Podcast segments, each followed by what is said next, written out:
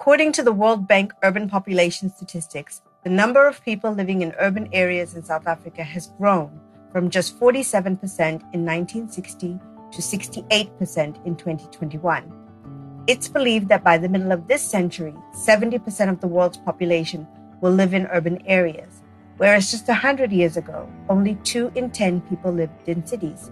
The need to innovate and change the way cities are built, taking climate change and justice issues, such as access to basic services, into consideration, has never been more key to human survival and flourishing.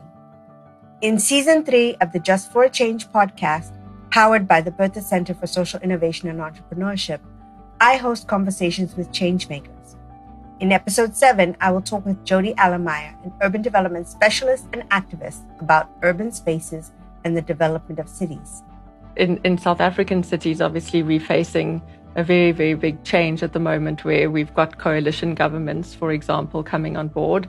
And this is a whole new set of capabilities and skills that needs to be learned in terms of negotiating what is the plan and the vision for the cities. How are we going to stick to a steady plan and vision, even while there might be uh, changes happening within coalitions? What is the role then between the administration and the political layer to be able to continue to deliver services while we adapt to a new political model?